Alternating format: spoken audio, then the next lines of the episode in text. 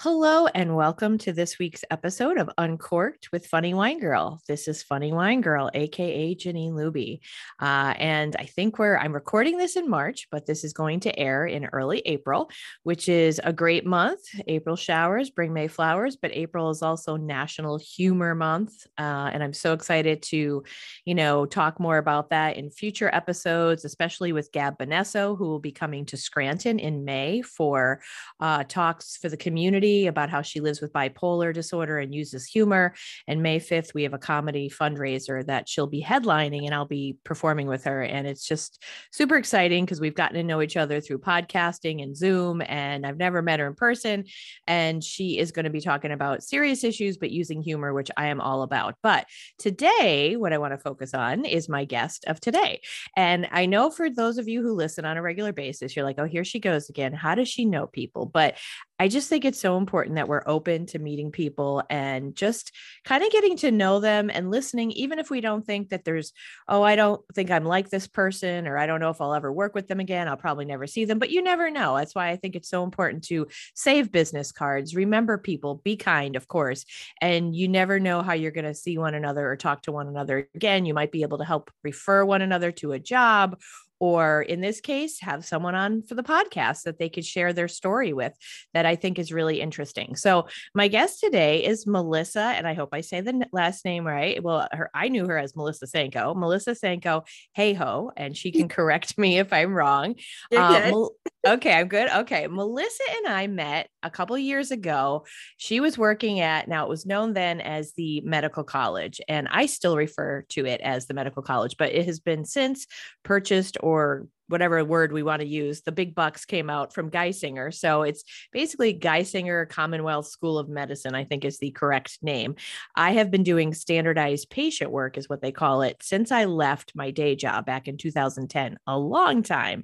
Uh, so basically I could tell people I've had everything from ectopic preg- pregnancy, uh, gallbladder issues, uterine fibroids, kidney stones, you name it. And thankfully I haven't really had them, but I've had the fun of portraying them so that young, uh, I shouldn't say young, but students, medical students can learn. And I think it's such a valuable, excellent program because they get to interact with real people instead of like simulations, like, you know, robots or just pretend in class. They get to use standardized patients so that they learn how to talk to people, real people, how to diagnose, how to do physical exams. So I started there in two thousand ten because it's great work for someone who wants to supplement an income. I had left my day job and I was going to launch my business. And it was a great thing because it was per diem. You get a message, an email, hey, are you available these dates? And you go in, you do work and you get paid. And Melissa at the time was like the uh, administrative coordinator, we'll call her. I know that's not the right name, but Melissa was doing the scheduling and she was the smiling face that we got to see at the desk and talk to and communicate with. And since then, I haven't seen her in years because Melissa has found the love of her life and moved and created a life in Canada. And you might recall a few weeks ago, Paula uh, uh, McGarry from Happenings was on, and we spoke briefly about that because she has a lot of family in Canada and she is related to Melissa. And she's the one that gave me the great idea to talk to Melissa. So after that giant intro, welcome, Melissa. Thank you for joining me. Thank you. Thanks for this opportunity. Looking forward to it. Now, hey ho, right? Did I get that right? Yeah. yeah. Okay. So I, I, you're going to probably be like, oh gosh, she didn't tell me she was going to ask me this, but it yeah. popped in my head before. And I can't, mm-hmm. one of the things I used to tease Melissa about is that she used to have a dollhouse, right? You did like as a hobby, dollhouse. Yeah. So now, now you have a child, you have a little girl, I believe. So yes. do you do like dollhouse stuff with her now? So we have the dollhouse here in Canada. It immigrated with me. Um, so I did have to put that on my list of goods to follow when I did move here as a valuable item. Um, so it is in her bedroom now, and she is a little too young for it, but she definitely has put her hands on it a bit. And um, I think that dollhouse has led me to a little bit of um, hobby slash opportunities with housing and just decorating my house and, you know, making me um, more aware of the things I could do in my house and, and be excited about it with so, decorating. I've never thought of it that way. And again, this is another thing, not only about being open to meeting people, but being open to hear and really try to understand. Because I used to tease you, and I wasn't trying to be a jerk about it, but it was like, oh, wow, like you really got into it. And I never thought of it that way. That's like a miniature home. So really you're, you're designing just on a smaller scale. Yeah. So like people did make fun of me, and I did um, bring in some people my age to help me out with it. And they thought it was quite odd. But um, at one point I did need my childhood neighbor to get involved because he is a structural engineer and I was having a bit of a hard time putting it together. There was like one thousand pieces. Um, so once I structurally put it together, then uh, the fun came about of decorating it and just using color. And not so much just going to the craft store and buying the stuff for it, but actually making it. Oh, wow. So it's funny that this comes up because um, my dad spoke at my wedding, and he he brought the dollhouse up, and I also brought the dollhouse up, and neither of us heard our speeches before the actual day of the wedding. So the dollhouse does come up in a lot of in a lot of uh, conversations, but I think it's worked in my favor. I, I, and I want to apologize, Melissa, if I ever made you feel uncomfortable. I, I just didn't understand. I needed to be uh, more knowledgeable about the topic. And of course I love to bust and tease people, but I had to ask you about that.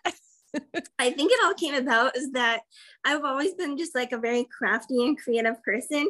And I'm not the type to just like make a craft and, you know, at the time I was living with my parents, like give it to my mom and expect her to be happy as a decoration in their home. Or, you know, sometimes, sometimes crafting is like a little bit of, you do it and you have to throw it out. And this was a very long-term project that actually went on for a couple of years and took over my parents' house.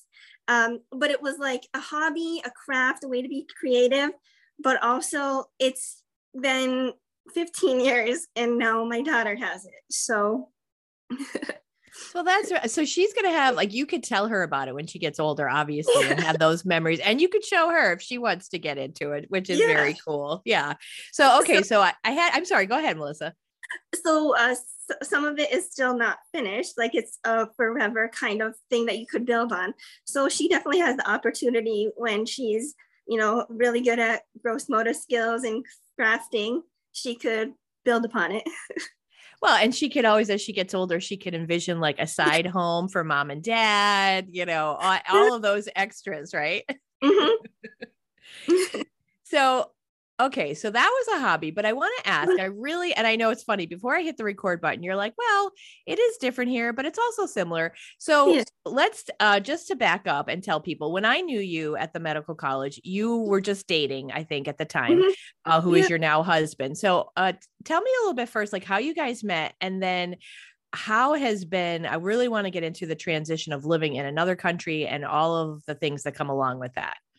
Sure. Um, so I guess, let me think how, so you mentioned Paula. So Paula McGarry was um, my boss at Happenings magazine for a couple of years before I got my master's degree and decided to do a different career, which led me to the medical school. So um, many years ago, I don't even remember the year at this point, I was interning at Happenings, and also my co-intern Elizabeth was um, interning there as well. And we connected um, a little bit more than the other interns because we were both going to the University of Scranton at the time. So we knew once our internship would be over, like we would still continue to see each other on campus and meet up, and kind of, we, we just had a lot of like interests that were the same professionally. Um, so I kept in touch with her for quite a while, and I continued to start Uh, working at Happenings after I graduated college. So um, Elizabeth is kind of brilliant at just like bringing people together. And I was invited to her bridal shower. Um, so I attended, and I only knew a couple of people. It was more of relatives and people from out of town. Um, so I attended that, and I, at the time, was living in an apartment in Greenridge. And I remember a couple weeks later going down to my mailbox, getting a thank you note from her and reading it. And then on the back, seeing like a little asterisk saying, sorry, I didn't give you a plus one. I already have a date for you in mind.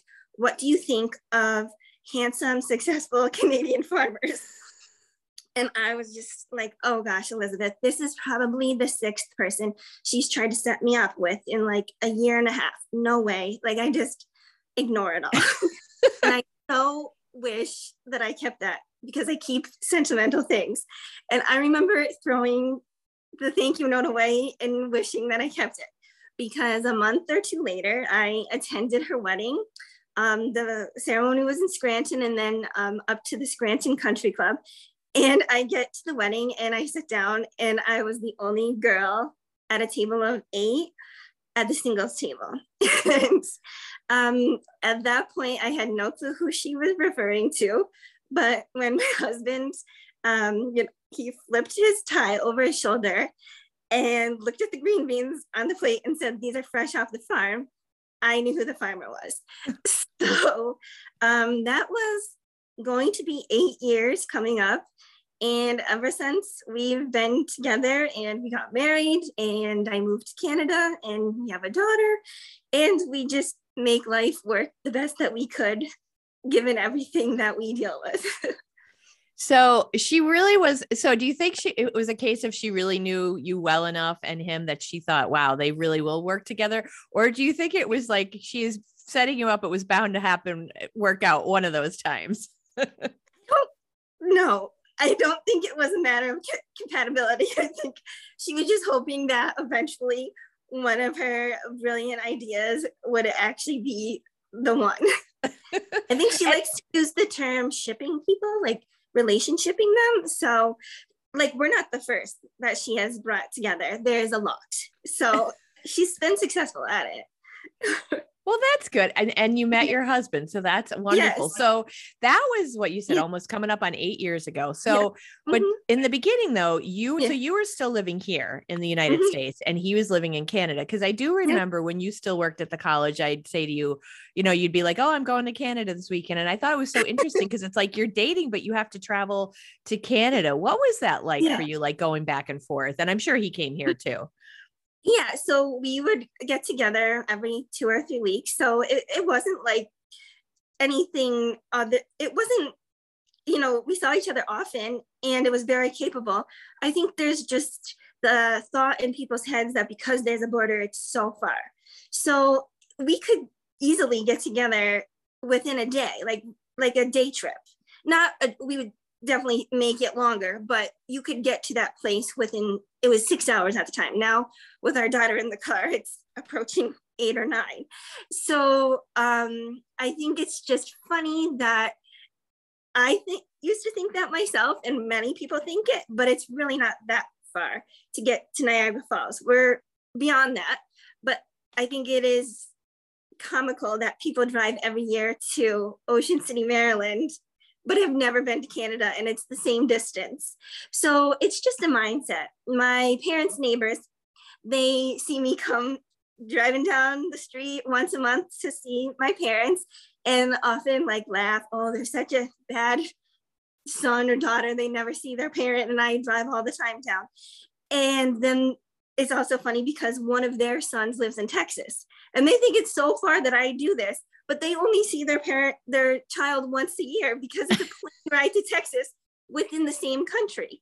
So I think it's just really just a mindset. Yeah. Yeah. And, and that's true for so many different things in life and how people think. They just don't, if they don't know and they don't understand and don't take the time to learn, you just don't think that way. But mm-hmm. the, and I, I understand that. I see that. I've been to, uh, I was fortunate to go to Quebec when I was in high school, and I've been to Niagara Falls, but I've, I still haven't been to, oh, and I was actually there. My friend years ago did the Ironman in Montremblant, and we got to go there, and that was pretty cool. But I, I'd still like to get to, uh, I haven't been to Montreal or Toronto. Um, so where are you at geographically, at like uh, to places that people might recognize? Um, so we're just on the shore of Lake Erie. I'm about not even a mile from Lake Erie right now where I'm sitting. Um, the kind of the way I break it down is if I'm talking to someone in the U S, I say, "Oh, I'm from Canada." And then if someone from Canada, I say, "I'm from Ontario. And then I break it down closer to London, Ontario. Then I break it down even further, Saint Thomas, Ontario. And then if someone knows Saint Thomas, then I usually just say, we're five minutes from Port Stanley in the town of Union. So if you were to look up on a map, I would say we're about two hours north of Scranton and five hours west. So it's pretty easy of a drive. Um, nor, uh, eighty-one north to Syracuse, and then west, I hop on um, a toll road called ninety in all the way across New York, and then I cross in kind of around Niagara Falls, and we have about an hour and a half to two hours from there. Okay. So I would say, like, you know, if you look at a map, about two hours from Toronto. Oh, okay. All right, cool. And so, so you're right about your point. You're absolutely right that, like, there are many farther places here within our, the United States. But I think sometimes what the barrier, and I'm thinking to myself, what I would, thankfully, obviously we have good relations with Canada, but I guess it's that question of, you know, getting across the border and, you know, mm-hmm. just that security, so to speak, that you have to go back and forth. Was there ever a time? And of course, as I was prepping, like, I don't prepare too many things, but just things I want to make sure I ask you. Was there ever a particularly funny or scary time crossing the border where, like, they had to, like, look in your car or anything like that? Yeah. So over the years, um, I've learned that they keep quite a bit of records. They know just about everything about you, down to Uh, where your paycheck comes from, who's licensed to drive your car, who's insured on your car, those types of things. So in the beginning, it was a little bit more difficult with questioning, just more lengthy times at the border, questioning why I was there. I was twenty-five at the time. Um, my twenty-five-year-old single person uh, who's never been to Canada by herself, I was with family, was traveling to see a boyfriend. That could sound quite odd to a border agent. Um, so after a bit of time, years and years, um, it's gotten very easy and there's barely any questioning. But there have been complicated times, especially prior to me getting my official residency and my citizenship, where we have been pulled in and I would have to sit at the, um, the border services and get questioned. And a lot of times we would be questioned separately to make sure that we were answering the same way and the same um, answer, that we were truthful. Um, so for sure, I've had a lot of guidance. Um, prior to becoming a resident, I did uh, use a service that helps me with that paperwork. It was quite extensive. I think by the time I finished that paperwork, it was a year. And I think I signed my name forty different times in that official document. So um, there are times that I wish I went to law school, because there are so much fine print in the process that I went through. But the best advice was to be honest and um, just be the most ideal citizen. Uh, so even during that time period of me traveling back and forth, um, before, like, we were even engaged or married, was challenging. Um, but then the year that I was trying to become a resident, but I was married to my husband, I was just an official visitor, where I had um, a very specific paper stapled into my passport. And at that time, it was very crucial that I followed every rule, and that uh, anything I would say to a border agent, that I lived up to. So at one point, I just nonchalant said, oh, I'd come back to the States every month. Well, that was typed out, printed, stapled, and stamped into my passport. So I had to make sure that I lived up to that, and I crossed the border at least once every month up until I got that official residency. And um, yeah, at the time, the lawyer that I had um, hired to help me with the paperwork kind of jokingly, but also very seriously threatened, don't even jaywalk. So just follow every single bit of rules. And even if you get a speeding ticket, call her up and let her know, um, so that I could just move forward with becoming a resident and eventually a citizen much, much more easy. Hmm. So are you a citizen of Canada now? Yep. So and how for, long did, I'm sorry, go ahead. So first, um, I was here on a visitor's basis. Uh, once I fulfilled that paperwork, then I Um, got accepted into a lottery, and that was based off of a point system. So when I did the paperwork to become a resident, I had to get a health examination. I had to get an x-ray of my lungs to make sure I didn't have tuberculosis. Um, I came here as something called like a federal worker. Because of my education and work experience, I had overseen, you know, supervised some people in my past, and I had a master's degree that brought me a bigger score um, in my lottery system. Then I also had to go twice. Once was to like a community center in Toronto, and another time was at a Y M C A in London, London, Ontario. Um, and I had to take an English comprehensive exam. So that was listening, comprehension, writing, and speaking. Um, so I had to take those exams and see where I scored um, in terms of being able to communicate with people here. And that score, so all of these different things that I had to do created a number. And the higher the number was, the e the more often that number would come up in a lottery system. So after a year of running around, I just compare it to, I was basically at the D M V like once a week. It really wasn't the D M V, but like, hope that you got the hours right, hope that you got the location right, wait in line only to go up to the till, or whatever they, they call them tills here, like the counter, and maybe not have all the paperwork only to get turned away and have to go home and do it again. So it was like a year worth of that type of paperwork. So once I did get that final score, I was very fortunate that within a week, my number was picked. So then my number got picked, and I was able to submit all of my stuff for review. And then about, um, I want to say three or four months later, I did get my residency. So that was from April of one year to like July of another, where I had to actually leave Canada and then come back through with all of that paperwork. And I was then a landed immigrant. And at that time I had to um, prove finances, that I would be able to live here um, and like uh, be able to bring all of my items, um, just that I was a competent individual coming to their country, if that makes sense. Mm-hmm. So that was, that was about a year and a half process. And then after that, I was able to start applying to become a resident about three years after that. So in total, I've been here for just over five and a half years. And in November, I did become a citizen. So now I'm wow. a dual citizen. The citizenship was a lot easier. There was a lot less steps in paperwork because it was already previously previously done and submit to the government, and they had it on record.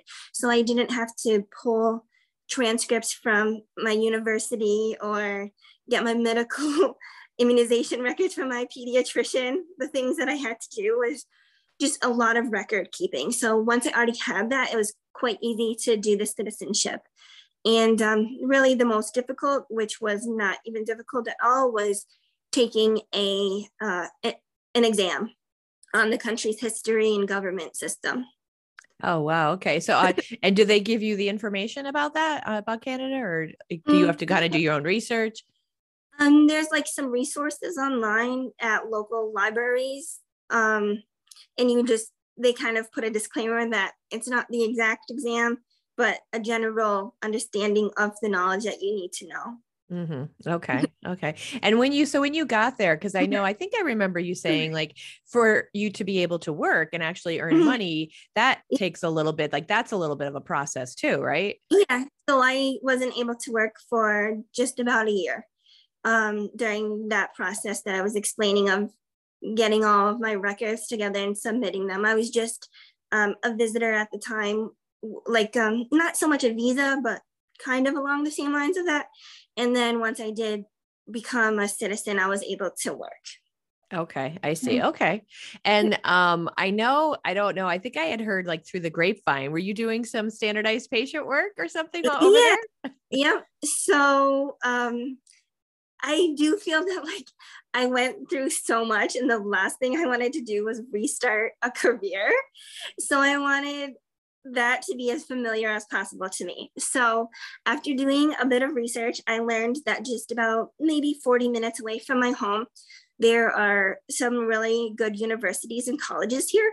So the one thing that's different is there is a, a definite distinction in the term university and college, where we use interchangeably um, in the U S. So when I'm here, I have to say, oh, like I'm going to the, you know, I went to university, or, oh, I'm going to the college, because that is not, the, some terms, some Canadian terms are much different than United uh, what we use in the United States. So yes, I did start at the Western, um, the University of Western Ontario, um, being a standardized patient there, um, and just dabbling in some other little part-time uh, jobs in marketing, and uh, working for the magazine again um, online. And then about a year into that, I was um, able to get another standardized patient position at Fanshawe College. So both were kind of per diem. Um, and then at Fanshawe, I kind of did a little bit more work of uh, working with simulators and programming them, and using some of my um, previous knowledge there, um, and doing some um, administrative work like a community newsletter. So I was able to nicely piece two university and college jobs together to kind of be a bit more of like a full-time um, hours. And then the pandemic hit. So things kind of changed a bit. And then I had a daughter, and that changed things even more. But yes, uh, most of my interests like outside of the home are really going to Fanshawe and Western and just interacting with the students. And it's the same, it feels like home there. Well, that's cool. So, and I have so many questions, because I, I was thinking, what did the pandemic do? Not just for your work, but did that mm-hmm. affect your, your travel home here to yes. the U S to see your parents? Yes. So we never expected that to ever happen, but um, I didn't see my family for over a year, I think maybe a year and a half. Um, so some big, you know, um, life events happened during that time that I wasn't able to see my family, um, only to realize that when I did cross the border, because I was an American, I actually was allowed to cross the whole time. So my husband wouldn't have been able to, because he's just Canadian. But I learned that um, although there were strict regulations, especially in the very beginning, I don't think I would have been able to cross through.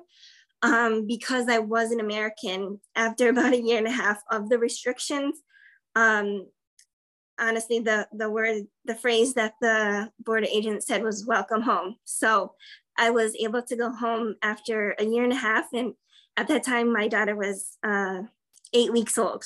So, ah, so she was born. So how old is she now? Then is she about three or four? Uh, so she just turned two. Um, two. I'm sorry. So my math is horrible, obviously, but it feels like this pandemic started in like the nineties. I can't. Yeah.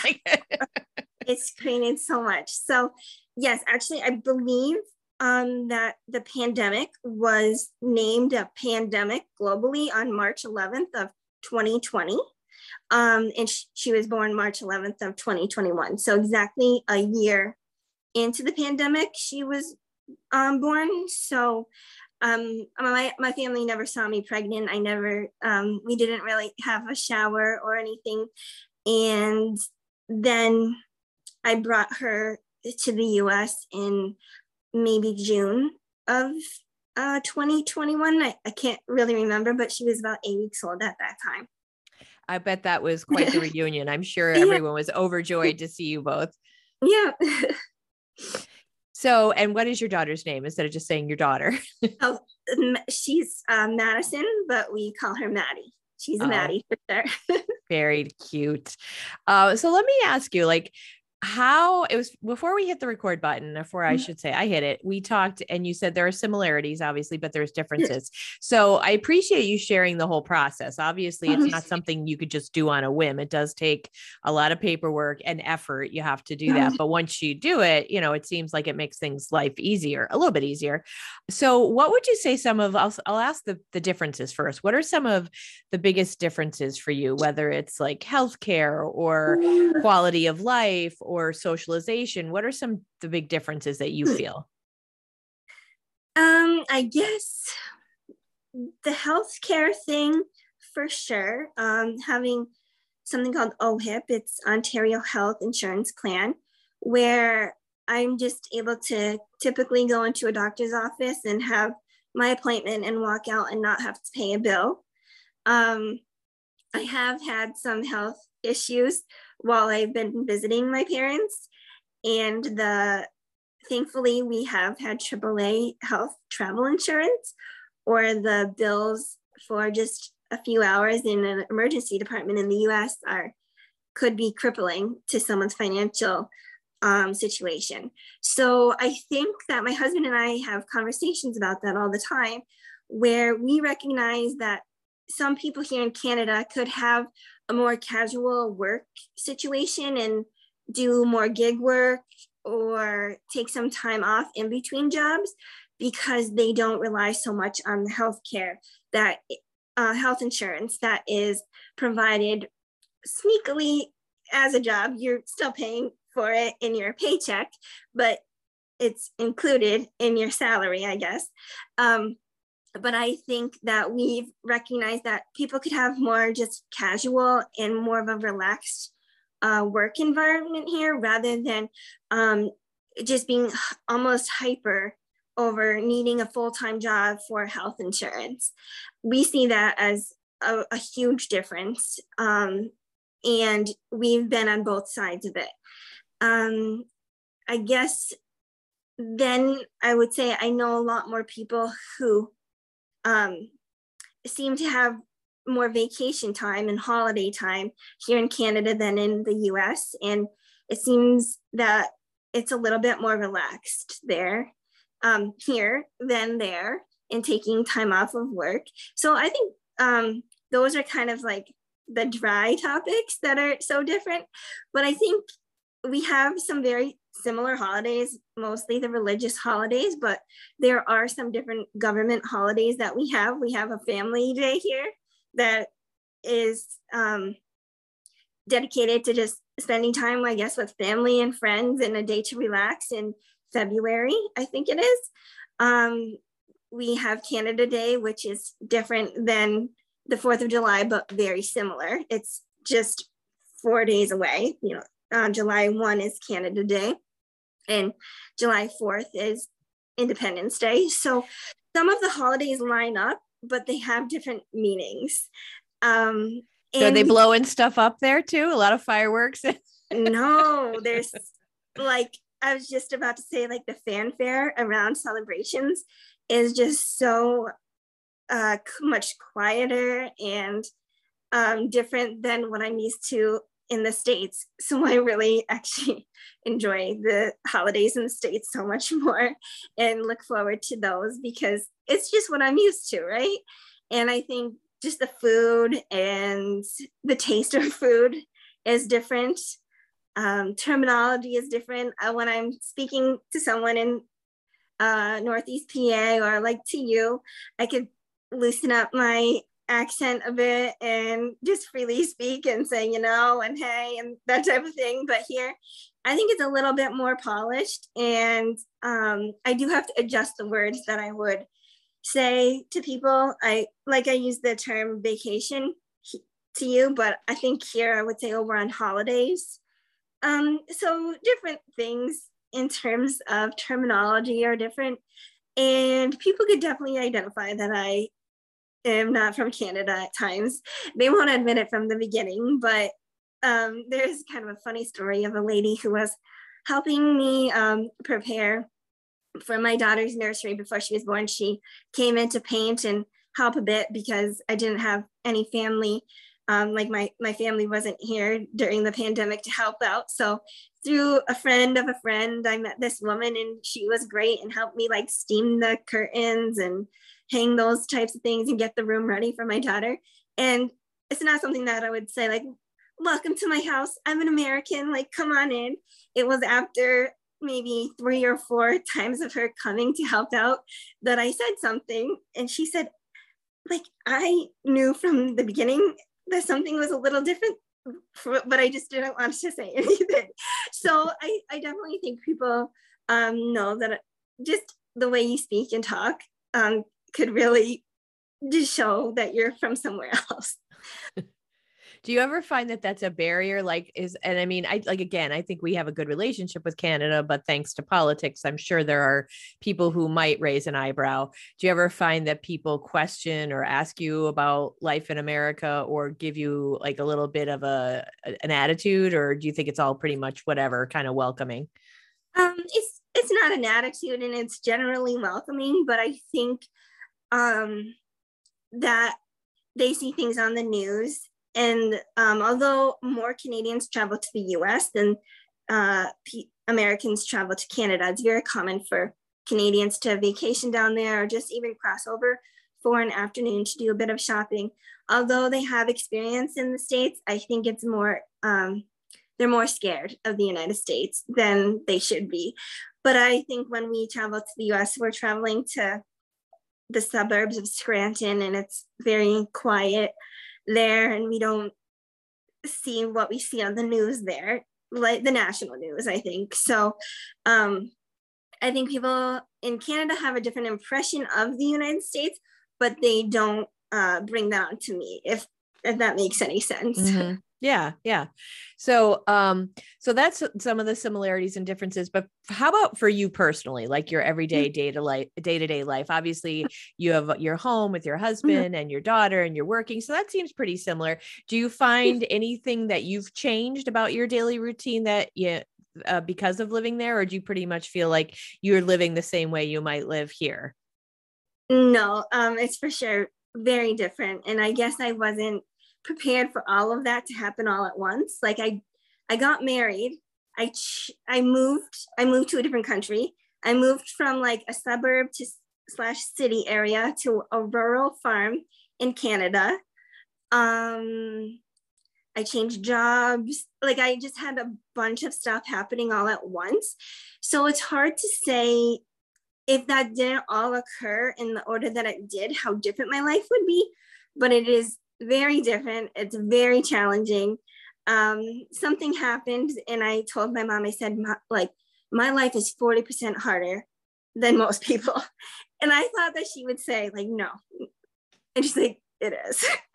um, just to hear me um, to cross the border with my daughter, to pack my daughter up to visit her grandparents is extremely challenging, where I have so many friends in the Scranton area who could just put their kids, four or five of them, in their car seats and get to their parents' house in five minutes and that be it.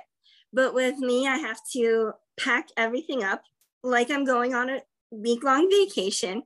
Um, but in addition, I have to have some paperwork stating that my husband is aware she's traveling over the border by herself, like with just one parent. Um, at times I needed to have, um, well, I still need to have our passports. At times I needed to have COVID vaccine um, proof. I had to have COVID test proof within seventy-two hours of crossing the border. So I had to um, m- really make sure that I timed that correctly, where I would get my results and be able to cross. Um, just answering questions at the border. Oh, another thing is making sure that our health insurance, our travel health insurance is up to date and that I bring those cards. And then there have been instances that I've had to, um, now I, I've written down some urgent care centers that I could bring her to if she were to get something like pink eye or an ear infection while we were away. It just complicates things so much. So I think um, the day-to-day, it's very different because I went from an office job nine to five to now I'm living on a farm with my husband and doing per diem work. So the day to day is a little different for sure, but all at the same time, we still go to work. We still get groceries. We still go to the doctor just like everyone else. But I think it's the traveling and it's the um, trying to keep a connection with my former life that brings on significant challenges. Yeah. All right. Now, are you, so your husband is a farmer. All right. Do you help with that at all? Like, do you ever get involved with the labor side of that? Because that's got to be a hard life, at, you know, just a challenging, I admire like whether Canada, whether the United States, that's not an easy life. Yeah. No. So I'm not involved in it. Um, he does have employees, and they're really great people who understand that um, at times we do travel to my family around holidays, and they're great in understanding our schedule and just helping out and putting their best foot forward to make our lives a bit easier. But no, I'm not involved in the labor, and um, it is quite different than Pennsylvania farming. So it is a very hard life. He does um, have a lot of physical work, very, very long hours, sometimes sixteen hours a day um, for months on end until the planting season occurs or the harvest season. And he basically comes in, cleans up, gets enough sleep to turn around and go back out there and do it. But it is quite different farming than what we would see in Pennsylvania. So there are a lot of technologies and machines that have helped him uh, be a more uh, successful and um, competent farmer, like better use of time. But it is it is quite challenging, and it does uh, like the farm does affect my life. Um, even though I don't work for it, it his schedule, his responsibilities um, definitely uh, bleed into our family life. And there's no doubt about it that it is extremely challenging. Does he do a certain kind of like uh, foods, or is it a variety? So it's actually not for consumption. It's uh, he's a grain farmer. So um, there's three types of crops that he focuses on. It's corn, soybeans, and it's called winter wheat because it's planted in the winter. It dies in the, well, planted in the fall, dies in the winter, and then comes back up in the spring and is harvested in the summer. So um, there are a couple of different harvest times and um, really busy seasons, but thankfully there's some really nice downtime that we can relax and go on vacation and do those types of things. But um, yeah, it's not for consumption. So um, just recently last year, I saw a farming federation put up some signs along some of the fields um, of other farmers explaining what those products would, um, what those ingredients would be used for certain products. So things like um, the powder in diapers or flour. It's not for immediate consumption. It's used, it's more of like a byproduct. Uh, um, so it's, it's that type of farming. Okay. All right. What's, well, but still, still a challenging, uh, hardworking, uh, yeah. position, career. Yeah. It's up, to, it's up to Mother Nature most of the time. Yeah. Yeah. And that's, and, and I'm sorry. And a little bit of science. Yeah, a little bit of science. Yeah, and we can't control Mother Nature with the, the weather is, wow, that is quite the challenging, uh, unpredictable uh, factor, I guess you could say. Yeah. So, um, so I, those are pretty much all the highlights that I had for you, I think. Um, are you, uh, I guess the other question I just had is that you see yourself, cause obviously you have a life there, and for your, your husband has a business there. So I would think your plan for the long haul for the most part is to stay in Canada. Is that correct? I think so, but like I would say, never say never, because I would have never expected myself to ever move to Canada in the first place. So I think life circumstances can change significantly. Um, a lot of things and situations have occurred since we did get married, and we and I did move here, and we started a whole life and family together. Um, so really, uh, the plan is yes to stay, but the plan is also to work a little bit more toward um, splitting our time um, between the U S and here. And, and that makes it um, as devastating as COVID was for a lot of people. We were really blessed to not have too many people affected by it in our life. And um, we did use that time just to reevaluate like what's important to us and how we're going to live our life, and Um, things that we, goals that we set for twenty years from now, we were able to accomplish in two. So we really refined the way we used our time and pushed some goals, and realized that when my daughter does go to school full time, um, she will have some breaks, like March break is a big thing in Ontario this summer, and that we really just want to, I want to align my career to be able to be able to do it wherever I, I need to, so that she could um, get to know cousins in the U S a bit more, and um, maybe just streamline our life to be functionable um, from anywhere, which we have been able to do. One funny thing that I should add is that um, we have something called Skip the Dishes, which is kind of, uh, well, very similar to Uber Eats in the U S. I'm not sure how big it is in Scranton right now, but I could literally be sitting in uh, Northeast P A on my phone and order my husband dinner and have it delivered to a tractor in a field in a different country. So that is how we've made working, working, enjoying life, spending time with family. That's how we, we've had to make it work. Wow.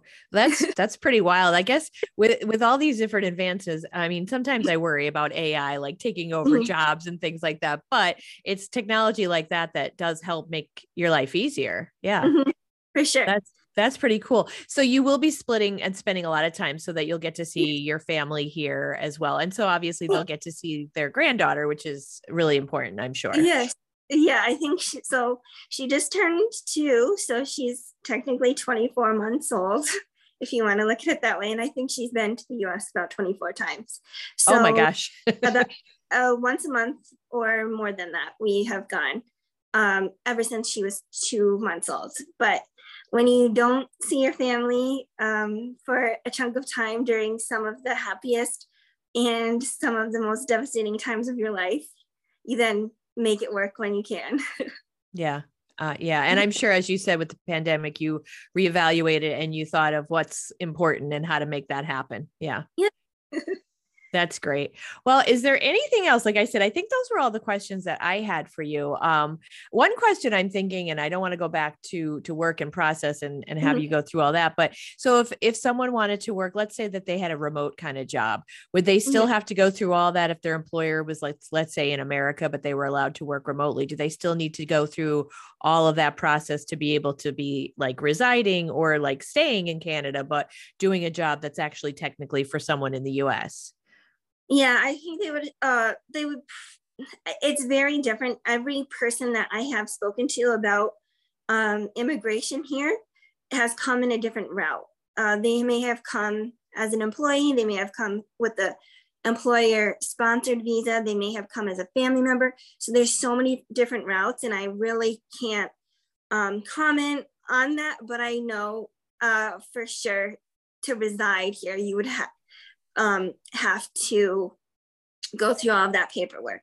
Mm. Um, I think maybe, um, they would still be able to do that remote job in the U S. They would have to pay taxes to both, well, not pay taxes, but file taxes in both the United States and Canada. Two accountants will talk it out. You'll get a tax credit in one country, have to pay in the other. It's very, very complicated. So, um, I would say, just do everything the right way, uh, do, do your research, um, but also, if possible, to hire professionals, because that is how I was able to get here so flawlessly. Although it was lengthy and time consuming, um, hiring people who know the process is probably your best bet, because I think a mistake would be just as costly. Yeah. Yeah. And that makes sense, because obviously that's, they know that the process, they can help you, as opposed to, you know, if you do it wrong and now you've got a setback. Yeah, no, that makes absolute sense. Yeah. Okay. Is there anything else in closing that you would like to add, or you would like to say, whether it's about this transition to Canada or anything that we didn't touch upon? Um, no, just maybe to encourage people to take a day drive up to Niagara Falls and spend the night and um, see beautiful Western uh, Western New York. I I do want to make more stops along the way into some of those towns in New York that we just drive by so quickly. So I would encourage people to make their way north rather than south in the summer. Yeah. Hey. It's already warm. So. Yeah. Yeah. Hey, I, I don't need to be uh, uh, sold on that. I love it. I think it's, I mean, even just from seeing different parts of Canada, like I'd love to see Vancouver someday, like some of the farther out, like when you see in, in films, uh, when they've shot in Canada, how beautiful it looks like. And, and honestly, when you're talking about uh, the July holiday, that's more low key. I'm like, oh, you're talking my language. I'm not a fan of all the noise and the the smoke and the, the litter left over from the, the fireworks. So I'm like, yeah, I think I might want to spend it in Canada. Yeah. So you just mentioned uh, two things maybe that I could comment on is that um, where I live, just five minutes from the town of Port Stanley, um, it does actually resemble the Bethany seashores. We have a beach, a white sandy beach, not white, white, but um, people go swimming, people go sailing, ski-doing, boating, sailing. Um, it's a harbor town that was once um, very productive, but now it's more of a resort area where we have a ton of um, tourists come. The population doubles every weekend in the summer, and there's a lot to do. Um, and there are a lot of, um, the film industry is coming to our area a lot more. And I think just last summer, there was at least two or three um, movies, Um, some Netflix series uh, filmed there, and, and that kind of gets a little exciting. So those those are some surprising things that just happen a five minute drive from my house. Oh, that's cool. That's really neat. Yeah, I mean, it is so beautiful. Yeah, that's, I could see why they'd put it in films. Mm-hmm. That's so, very yeah. cool. So I I'm think so- that that's all I could kind of think about at, um, to contribute, but for sure there are differences, but at the end of the day, we all put our head down and sleep. And that you're right about that, right? No, where you're, no matter where you're setting your head. Well, now, obviously for some people it's more challenging depending, some people live in more luxury, but still at the end of the day, you, you know, you're setting your head down to sleep and, you know, you're, you're left with your own thoughts and your own vices and everything else, no matter where you live. So exactly. yeah. Yeah. Well, that's very cool. So I'm so glad that you were able to talk with us. Cause again, I know it's, it's funny. It's like, it's uh, international, but it's Canada. So it is close, yeah. but still there are, you know, obviously differences, and the process you had to go through is, is interesting to me. And like, you know, you have this extra challenge, like you said, to the time to get your, your daughter ready for a longer road trip. Uh, mm-hmm. A little more complicated than a lot of people have to do to take their, their children to see their grandparents. So, uh, yeah. So, so I just wanted people to gain perspective on that. And, you know, if they're ever thinking about that, but also to remember, like you said, to go visit and check out what's up north. Yeah. Very cool. Sure. Well, have I, safe. I'm going, I'm sorry. Go I ahead. I want to add one thing. My, uh, my brother-in-law once asked me if I ever said A yet, like A, and I said, no. And then I said, yes. Only when I'm having an argument with someone in my in my own thoughts, right? Like, like I want to say, like, what were you thinking, eh? Right? Like I, but I've never said it out loud yet. So I almost just said it when I said for sure, because that's definitely a Canadian phrase, is for sure. And then I almost followed up with saying eh, but I've only said it in like, you know, in my own brain. Do you hear a lot of people say eh? Eh. Yeah. yeah. I guess, of course, we're thinking of that Christmas song, you know, and the toques, yes. people wearing yes. toques and saying, toques. eh? Yes. No one would know what I would say when I would, no one really knows what I would, what I mean when I'm talking about a toque down there. But up here, if I said hat, they would wonder what I was talking about as well. So for sure is a phrase that I've picked up on. It's very similar to the way uh, the Northeast P A people say, like, you know, so. Yeah, like Hana or no. Yeah. Well, and every place has their colloquialisms, and I'm sure that takes a little time to get used to, also, and to understand. Like anywhere, any you know, different community, having to understand uh, certain phrases or you know, lo- colloquialisms that you're like, okay, I don't know what that means. Yes, there's been a lot, but I'm getting there. Well, you're there a while now, so you're you're pretty much a regular, right? You're Canadian, yeah. And an American, we should say. Yes. yes, yes. All right. Well, thank you so much, Melissa. It's such a pleasure to see you, and I love the fact that your dollhouse is still in progress, and now your daughter Maddie can take over and learn from her mama. I yes. think that's great. Yeah, it's a great little sentimental piece of my life back home, and um just I want her to have uh experience what my husband's childhood was like and mine, and it's been a good mix. Yeah. Well, that's wonderful. That's great. So thank you so much for making the time again and for sharing everything. I really do appreciate it.